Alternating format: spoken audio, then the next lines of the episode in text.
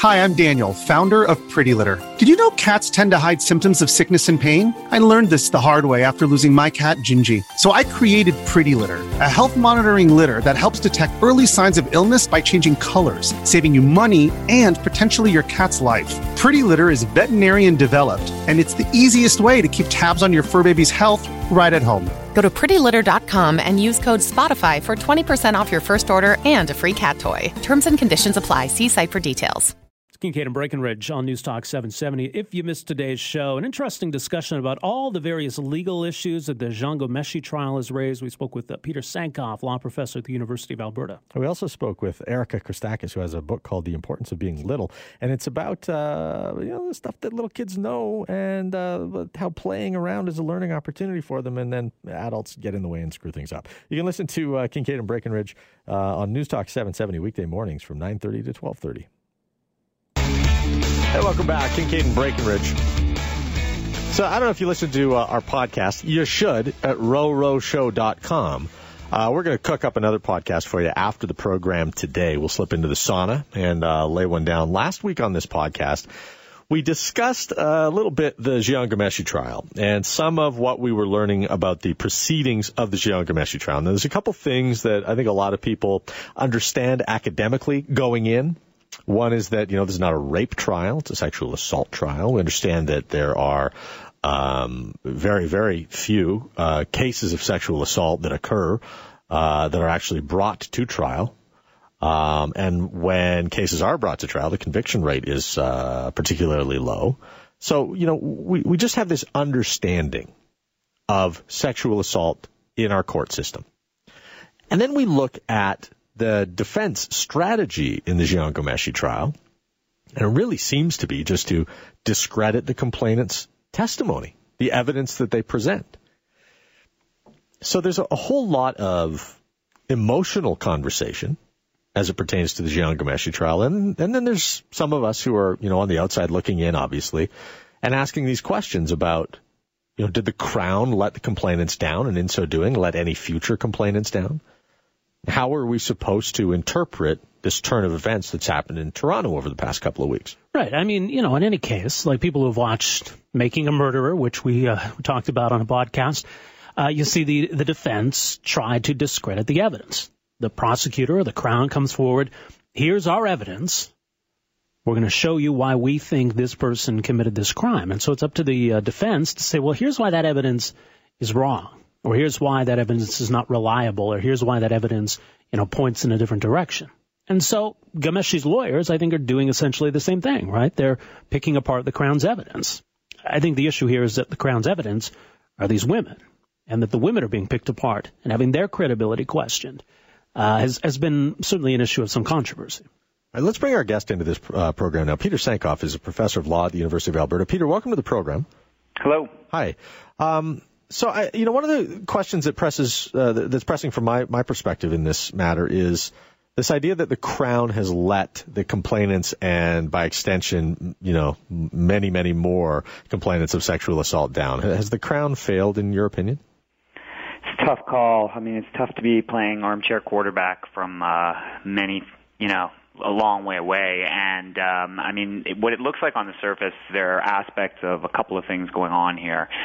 Th- there's no question that some aspects of uh, what went on in questioning of the witnesses was just completely unanticipated, and uh, it's it's clear that the Crown did not drop the ball in the sense that they asked the witnesses to do certain things and the witnesses didn't comply. I mean, that happens in trials all the time, and the Crown can't be supervising these witnesses 24/7. So, for example, the, the witnesses were specifically told uh, not to communicate with each other once the trial, you know, once the charges had been laid, and w- continue to do that. There's not much that the Crown can do, you know, to prevent that from happening. Um, so that was going to harm the the credibility of the complainants either way.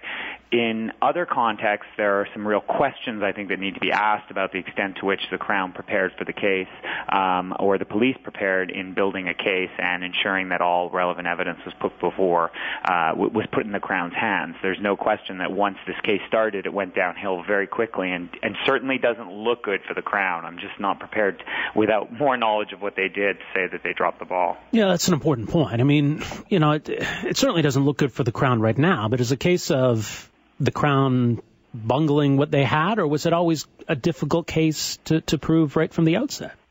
I think it's a little of both. Um, it's cases like this are always going to be a little bit tricky, but uh, again, again, without throwing the blame exclusively on the crown. Like the, the, a key part of this case, I'm not sure if you mentioned it before I got on, was this issue of being able to use all the counts as what's called similar fact evidence, so that instead of just having one case against Ghomeshi, the three cases sort of mutually reinforce each other, and and that was destroyed not by anything the crown did. As I said, that was destroyed by the witnesses communicating with each other, which the courts are really skeptical about, and they really have an understandable fear that when witnesses speak to each other, they create similarities that might not otherwise exist on the evidence.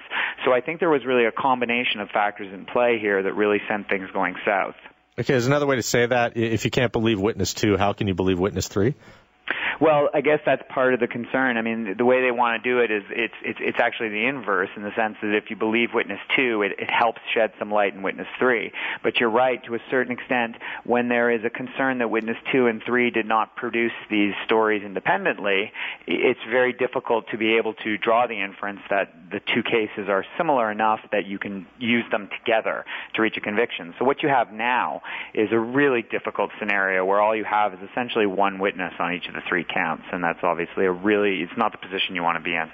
Uh, look, I mean, you've been following this this uh, trial fairly closely, uh, and I, I, think a lot of uh, legal experts and law professors have because it's it's raised a lot of interesting issues beyond just you know the fact that it's uh, that it's a high profile defendant here. So, what has stood out to you in your mind, or what has made this case unique or, or fascinating from your perspective? Well, there's a multitude of issues. In the broader spectrum, I mean, the case itself uh, has been interesting in the sense that the defense has put on sort of a master clinic in the way in which they cross-examine particular witnesses. I mean, it's just been, you do see things like this happen in other cases, but it's an extreme rarity to essentially find that witnesses, you know, at least once admit to having lied on the stand. That's the kind of thing you generally see in the movies, mm-hmm. not in the courtroom.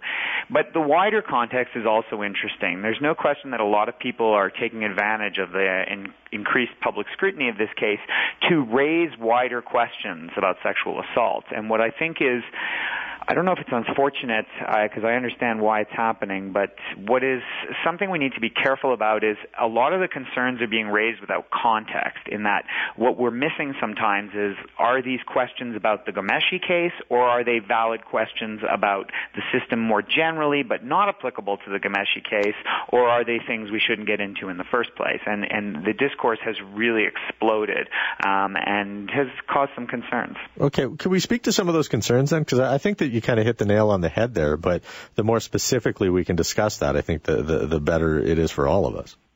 Sure. I mean, a lot of what's been going on right now is there are there are difficulties within the system in prosecuting uh, sexual assault, and that is something that has been raised over and over again. Um, and a lot of the concerns about rape myths invading the courtroom are very real, and we know that because we have the case not long ago, you know, that's now before the Canadian Judicial Council involving Justice Camp, where I think it's acknowledged even by Justice Camp at this stage that you know rape myths invaded that courtroom courtroom and were used to acquit an accused who might not have been otherwise acquitted. So I think what's happening is a lot of people are tying up these these thoughts in in, in the abstract and suggesting there are concerns in the way in which we prosecute sexual assault cases. It's it's wrong the way the witnesses are cross-examined, and when they say that, they're not necessarily tying it to the Ghomeshi case, but it's obviously linked to the media speculation that's surrounding the Ghomeshi case. So I think that's something we need to be very careful of. But I mean, let's just say that the general general critique that reform of the criminal justice system is needed um, is one that I strongly share because I believe it is needed. It's something that has been avoided for far too long and not just in the sexual assault context.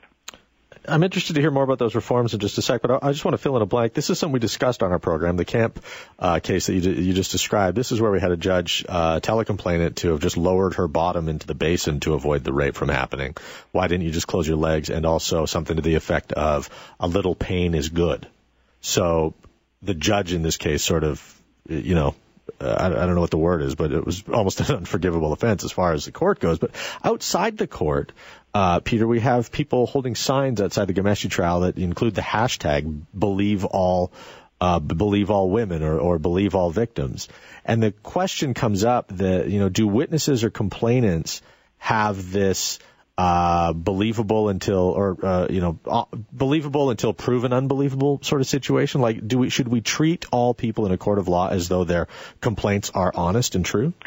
Well, I, again, there's a lot of issues being uh, conflated here, and it's really it's really tricky to unpack them as part of the problem. There have been a lot of studies that have suggested that the, the believability of witnesses issue arises at multiple stages. So the studies that I've seen, especially some that have emerged out of the U.S., have, have shown that one of the problems with sexual assault complainants is not the trial stage. It's just getting to the trial stage. It's actually having a, an investigation launched and ensuring that the Crown will take the charges seriously enough to proceed. And one of the reasons that that was demonstrated as a problem was because it was shown that police officers and even Crowns were very skeptical of the possibility of going forward and treated treated these witnesses with great deal of skepticism. So that was at the prosecutorial and investigative stages, and I still think that is something, if it exists in Canada, needs to be be, you know, very carefully scrutinized so that we ensure that we don't disbelieve complainants for, for spurious reasons when they're coming forward and reporting because we know that too many of them don't report at all. Mm-hmm. So we need to be careful of that in the criminal justice system, it's a lot harder once you get to trial to actually draw that presumption. But let's just say that we need to look very carefully at the reasons why we're disbelieving complainants. And perhaps there is some reason to reassess some of the traditional reasons, you know, we, we've said we're not going to believe them. And I'm not sure that those necessarily apply with great force in every aspect of the Ghomeshi case, but I've seen enough evidence across the board to suggest that this is something that's worthy of uh, renewed scrutiny. Well, it's interesting. I, I, it might have actually been you who made this point. I forget where I read it now. That that you know, if the Crown had just focused on what happened, tell us what happened to you, tell us what he did to you, uh, then maybe they might have mitigated some of the, the, the, problems that, that ended up happening for them because when you start introducing aspects of, of the, you know, their interactions after the fact and conversations that they might have had with the accused after the fact, you open up that window of questioning for the defense. You make it relevant, and in which case the defense is just you know, going after what you've already introduced. Uh, was, was that part of the problem? Yes and no. I think it certainly exacerbated the problem in this case, but I, I think the Crown would have had, uh, sorry, I think the defense under current rules would have had the ability to question anyway. What made it particularly problematic in this case, and I have always thought from the beginning, the biggest problem that they faced in this case is not the particular questions about contact, and certainly not the idea that the witnesses themselves continue to have contact with Ghomeshi. It seems that most people would understand that that is something that sexual complainants do the, the biggest difficulty and the downfall has been that all three, to a person, essentially said in their direct evidence, no, that didn't happen. No, we didn't have these communications, which just opened them up to uh, incredible, not just inconsistencies, but like at, uh, at least two witnesses were confronted with the suggestion that they were lying under oath, and one witness agreed that they had lied to the police. And and so when you get that kind of inconsistency and that kind of level of attack, uh, it's it's very very hard to rebut. Right. So I guess I agree and disagree. It definitely was worse because of that, but under current rules, I'm not convinced that the, the defense wouldn't have been able to do that otherwise anyway. And I guess the question that we need to consider in future, and it's a very difficult question, is the extent to which we can remove that type of um, discussion from the evidence entirely. Because if it's removed, then the then the defense can't ask questions about it. But that's a very controversial position. Oh, sure. And I mean, the point's been made many times that you know just because a, a woman contacts a man afterward that doesn't necessarily tell the whole story of the relationship. Abuse victims might have all kinds of reasons why they would still be in contact with, with an abuser, et cetera. And it's all a valid point. I guess in a court of law, if the Crown is arguing that this case is strengthened by the credibility of that person, isn't it the defense lawyer's obligation to to to poke holes in that and, and to, to demonstrate, well, maybe this, this credibility is not what the Crown says it is? Absolutely. The question that needs to be asked, you're absolutely right. There's no question that certain aspects of what the defense did in this case is very common to any other case, non-sexual abuse. There's no question. I mean, take, take the point I've raised several times already, communicating between witnesses. That has, that is raised in a variety of contexts. That is not just sexual assault cases. I've seen many cases where it's raised. It's a legitimate point of inquiry. The question that, that, it gets a little bit simplistic when we just say, well, the, the defense has to test credibility because imagine that I have have a case and I'm the defense lawyer and I'm just going to cross-examine someone on their credibility at large about anything they've ever done that demonstrates lying, you can imagine that that is a very problematic concept. It's, it's way too broad. It goes beyond the scope of what anybody can reasonably be expected to be this perfect saint. The, the question then becomes, well, what are the types of questions that are legitimate that can ground an inquiry into a person's credibility and how far does that potentially depart from the realm of what is an acceptable inquiry? I mean, we have to remember that 30 to 40 years ago, um, we had a situation in which you could ask a complainant about their prior sexual history for the purpose of demonstrating that they shouldn't be believed. And that has been removed by statute. So it's not beyond the realm of possibility that we would make other limitations as long as we really careful them, carefully consider whether they're appropriate. And, and that's the inquir- that's the discussion that I think uh, needs to be had eventually. But I guess, and, and do we need to clarify because I, I think some lines are getting blurred here, blurred here that whatever happened, I mean, th- these were consensual encounters with these women, at least in the sexual context. I mean, th- this is not a a rape case per se, and I think it seems as though it's getting treated like it is.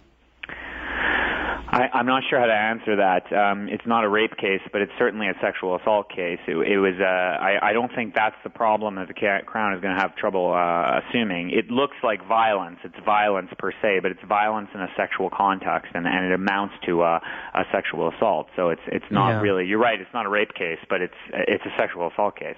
Right, uh, but I guess do do these principles that apply to what's happening here apply to a rape case?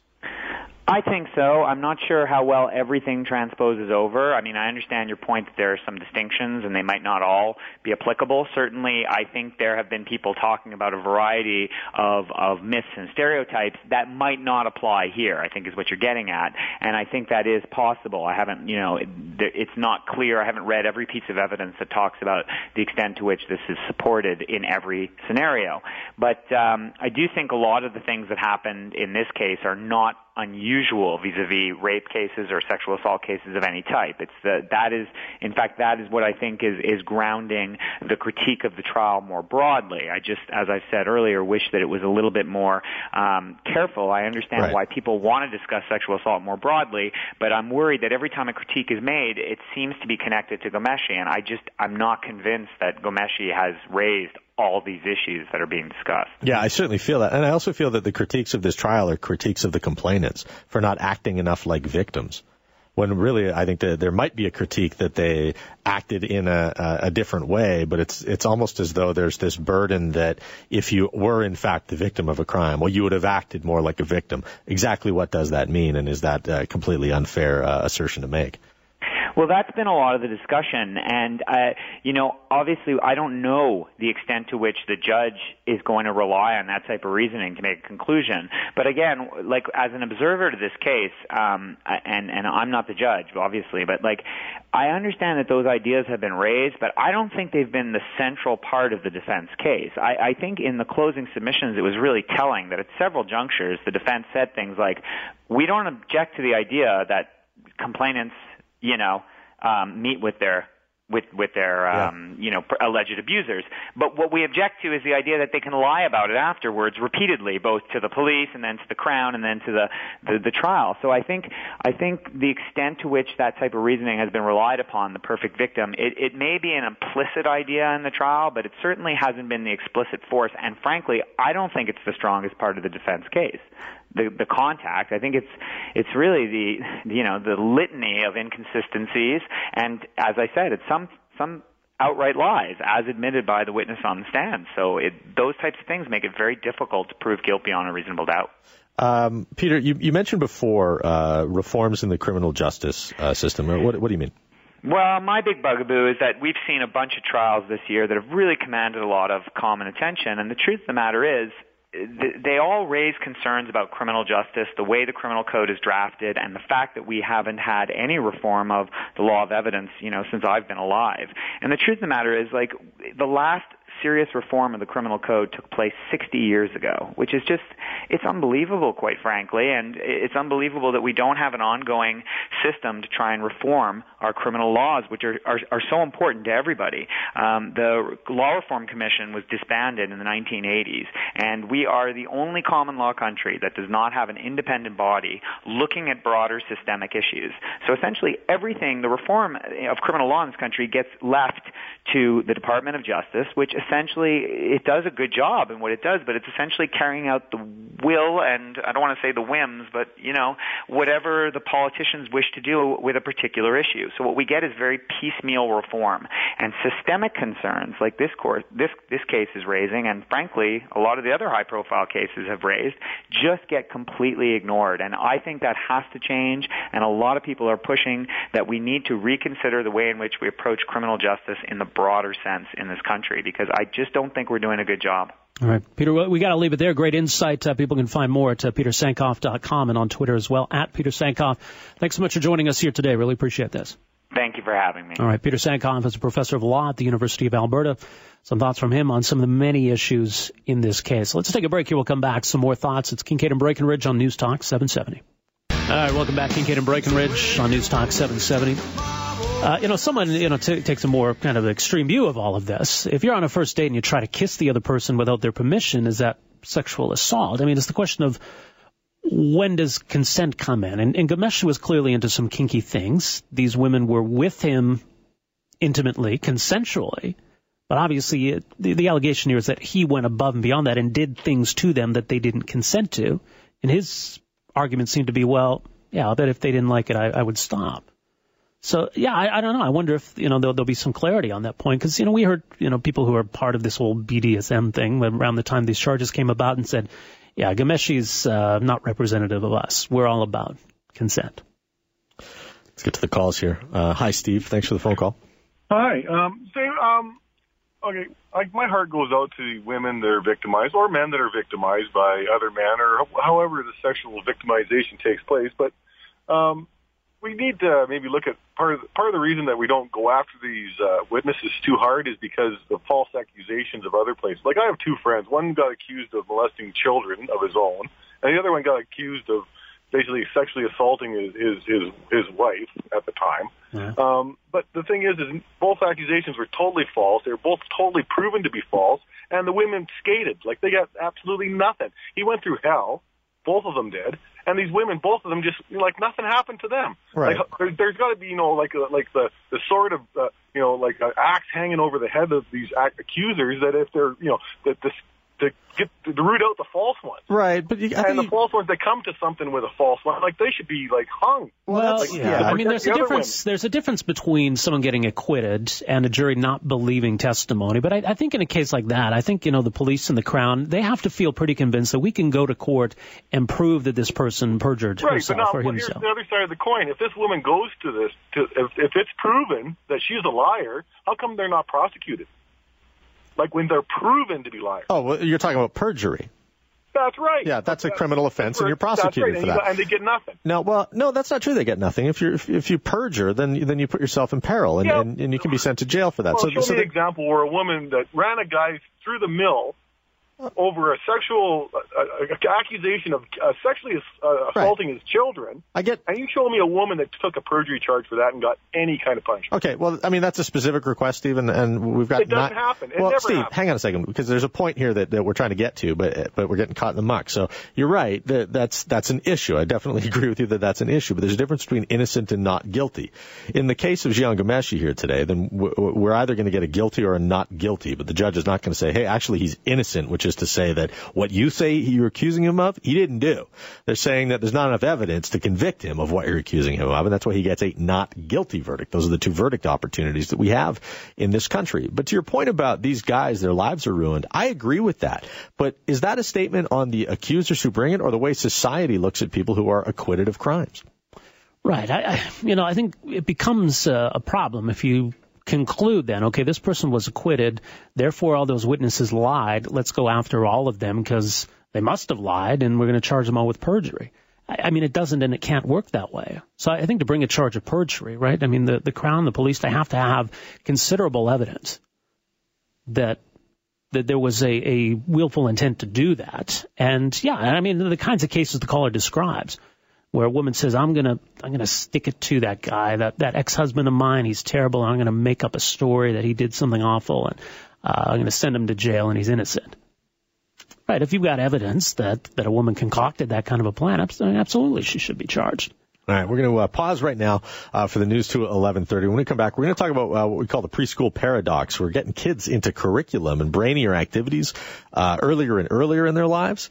Uh, but are we taking away something that's of vital importance to them, which is, you know, just running around and having fun? It's Kingkade and Breakenridge on News Talk 770. Uh, Kingkade and Breakenridge on News Talk 770. Welcome back. A lot of text still coming in on, on the Ghomeshi trial. Just quickly, Roger, two quick texts on, on that. Because someone texts us say no woman has ever been tried for perjury for making a false sexual assault allegation. Then we had a text two minutes later from someone who says my sister-in-law got two weeks in jail for lying about getting raped back in uh, 1996. So I, I, maybe it happens more than we realize because, for one thing, most sexual assault cases don't make the news. And if some perjury charges resulted from them, I don't know that that would make the news either. But yeah. anyway. The point is that there is a legal remedy for that claim, right? There's a charge for doing what so many people think that women can just get away scot free with. It's, it's a difficult conversation to have, but if we come with cool heads and uh, a willingness to, to understand the expanse of the playing field, I think we can really get somewhere. But we hold up anecdotes as, as proof positive that it is a certain way. And absolutes don't lead to, uh, uh, don't lead to productivity. So. We'll put All that right. to bed for now. We'll probably talk about that more in the Yeah, we'll, we'll talk about healthy consensual relationships coming up after 12 o'clock. Uh, therapist and couples counselor Dr. Tisha Morgan will join us uh, afternoon. We got some interesting issues to get into with her. But let's talk about kids right now. And an interesting uh, new book out making the case that, you know, kids aren't getting what they need. And, you know, we need to let kids be kids, really. And I think we, we've maybe lost sight of what that is. I think that one of the issues that we have with kids, and, and I like this conversation we're about to have uh, with Erica Christakis because I believe it might affirm something that I've been saying for a long time that kids of various ages are very smart in very different ways.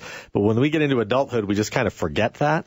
And, and I think it's important that we all watch the 1980 film Blue Lagoon starring Brooke Shields and Christopher Atkins, which shows you what happens when you strand kids on a desert island. They can actually get by just fine. Interesting. well, uh, Erica Christakis is a lecturer at Yale University and is author of The Importance of Being Little. Erica, great to have you with us here. Welcome to the program. Thank you so much. So, what prompted this book? Well, I'm an educator, an early childhood educator, and a parent of grown kids. And I've been intrigued by what I call the preschool paradox, which is this idea that kids are, on the one hand, so powerful, as you're saying, so capable, they're hardwired to learn in so many different settings. And yet we're having more and more problems with young kids. We've got um, an epidemic of preschool expulsions, if you can believe it. We've got more and more kids at younger ages being medicated for attention problems. We have lots of anxious, frustrated parents.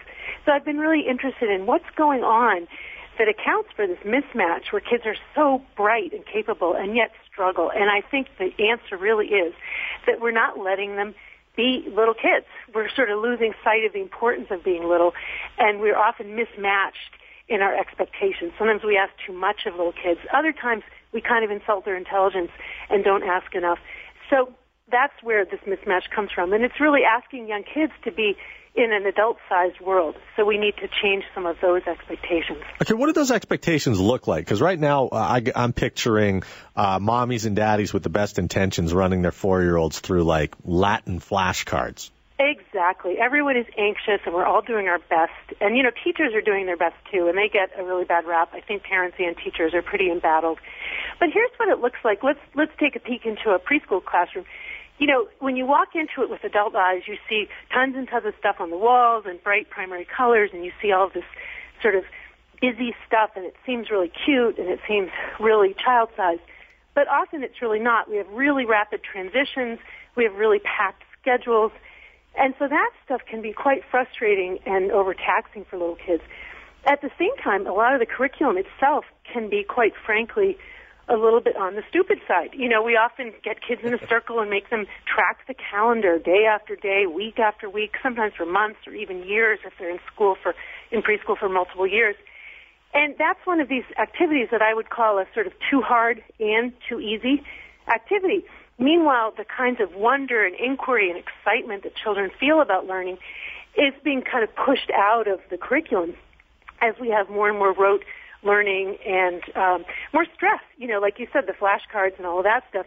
And the scientific evidence is really, really clear that when kids have a lot of long and long extended periods of time to play, to converse with each other, that's where the really strong learning is coming from and the strong language skills.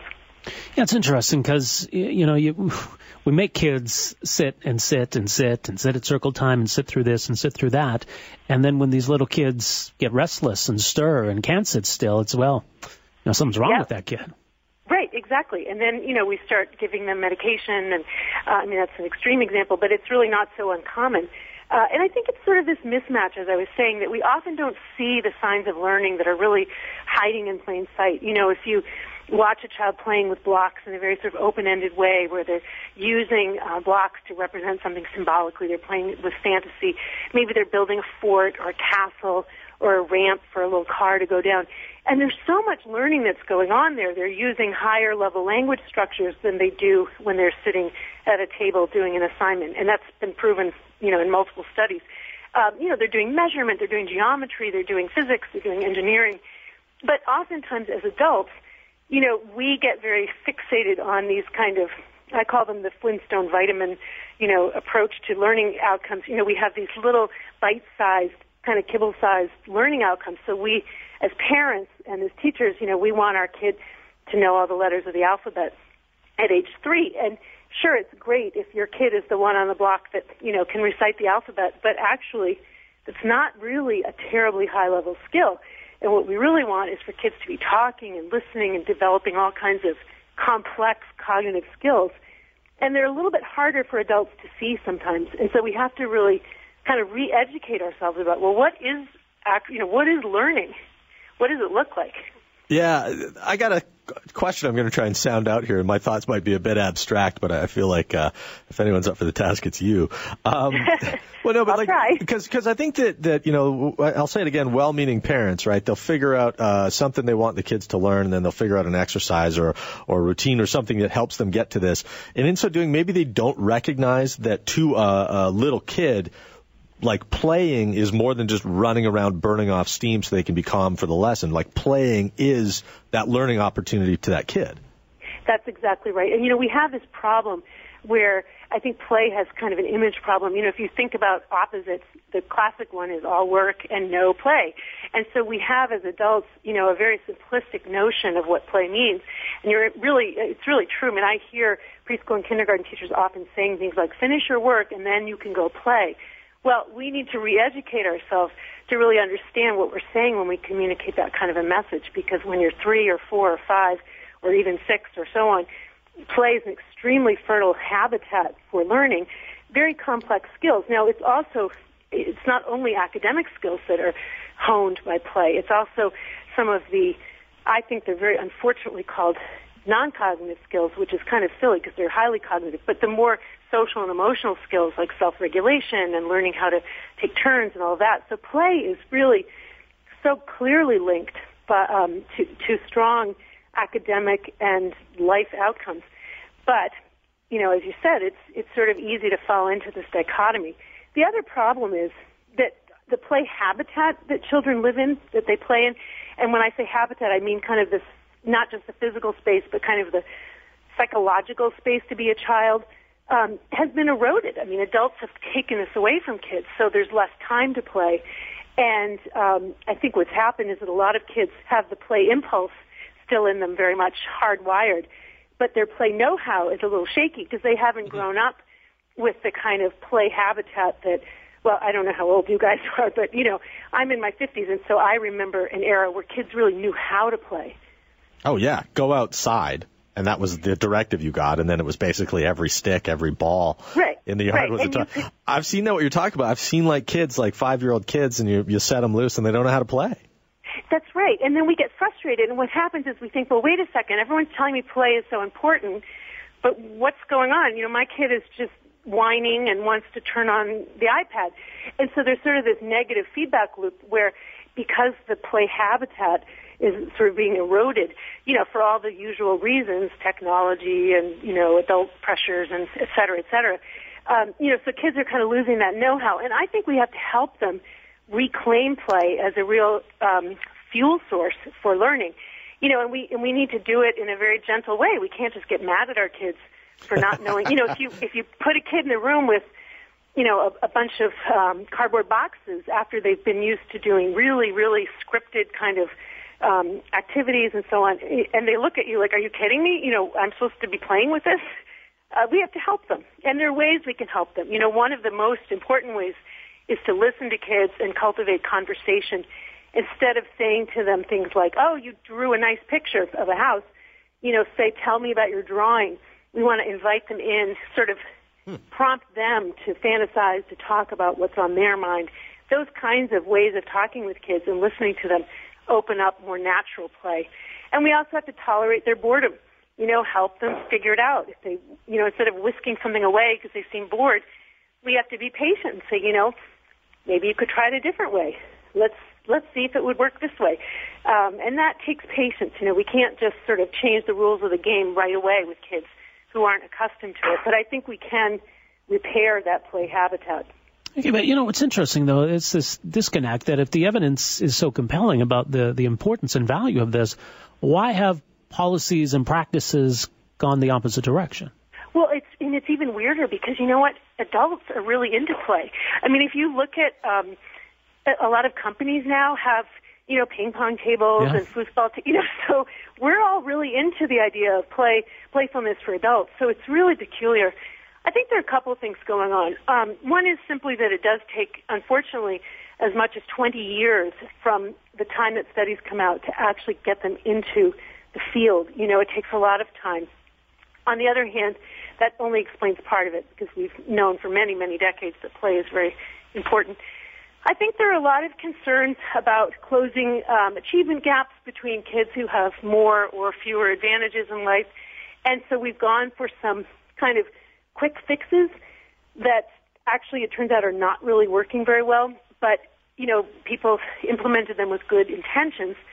Um, and I think, again, this sort of play, you know, has this image problem where we just have to um, you know, we do really need to kind of reclaim it, but I think it's too much to just tell an individual parent, oh, let your kid play. You know, we need to, as a society, really invest in it. And one of the first things we need to do is give kids the time to play, because if you look at schedules in preschool and kindergarten, they're very chopped up, lots of transitions. You know, children just literally are not developing those play skills that they need. Yeah, I mean, that, that, I was going to ask you that because your book is called the preschool, uh, or it's not called the preschool paradox, but I mean, we're talking about the preschool paradox, not right. not right. like the toddler paradox, right? Like we're talking right. about the institution as opposed to the pupils in it. So this almost well, seems like it has to be an institutional solution. Well, exactly. But at the same time, also, I really do believe that parents need to embrace this notion that learning happens everywhere. And schooling and learning are actually two really different things. Mm-hmm. Um, Mark Twain famously said, I never let my schooling get, a, get interfere with my education. You know, I think sometimes we really believe that um, what happens at home is not important. And I think for parents of all um, backgrounds, with all economic circumstances, we have power to influence the child's learning environment because actually the most important learning environment is between the parent and the child. You know, and that, it may sound like a cliche, but it's so true that if you have a strong relationship with your child, you know, your child will in fact have many learning opportunities no matter what your circumstances. So yes, we do need some structural changes in terms of the way that kids experience institutional care um, and you know, in our society today, I mean, more and more and more kids are in, you know, daycare programs, preschool, whatever. I mean, there are lots of different terms, and um, but a lot of you know, many kids, the majority of kids at age four are out of the home for some part of the day. So we certainly need to be serious about classroom environments. But I think we also have to kind of re-empower ourselves as parents that, you know, our child is really learning all the time. Right. Yeah, got one minute left here, and I've got a million dollar question for you. But so, what do you think is the one thing, the one compelling uh, insecurity or idea that a lot of parents uh, have and, and, implement, but that might be inhibiting their kids' uh, in this respect. And, and I'll give you an example: uh, safety. They're they're really fearful for their kids' safety, so they don't Right. let them engage in certain types of play. Right. I mean, that's the classic one. And, in- in fact, the opposite is true, that to make your kids truly safe, you know, you have to let them take some risks.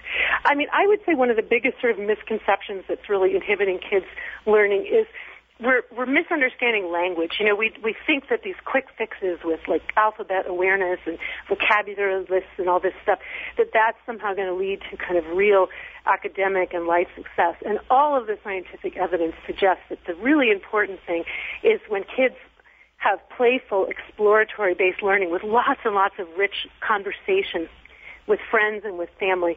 That's where the strong learning outcomes come from, and there's a lot of good data on that. So I would say, you know, put the drills away, stop worrying about that, and actually have a real conversation with your child. Let your child talk. T- have your child tell you where he or she is and what she's thinking about. That's where the real growth is going to going to occur. Amazing, yeah. My book is called The Importance of Being Little. Erica, thanks so much for joining us here today. Appreciate this. Thank you very much for having me. Have a good day. All right, you too. There you go. Erica Christakis, uh, her book, The Importance of Being Little. It's uh, out now. We'll uh, take a break right here. That was an awesome conversation. Let it sink in, and uh, we'll read some texts and uh, some more thoughts before we wrap up this hour. It's Kingkade and Breakenridge on News Talk 770.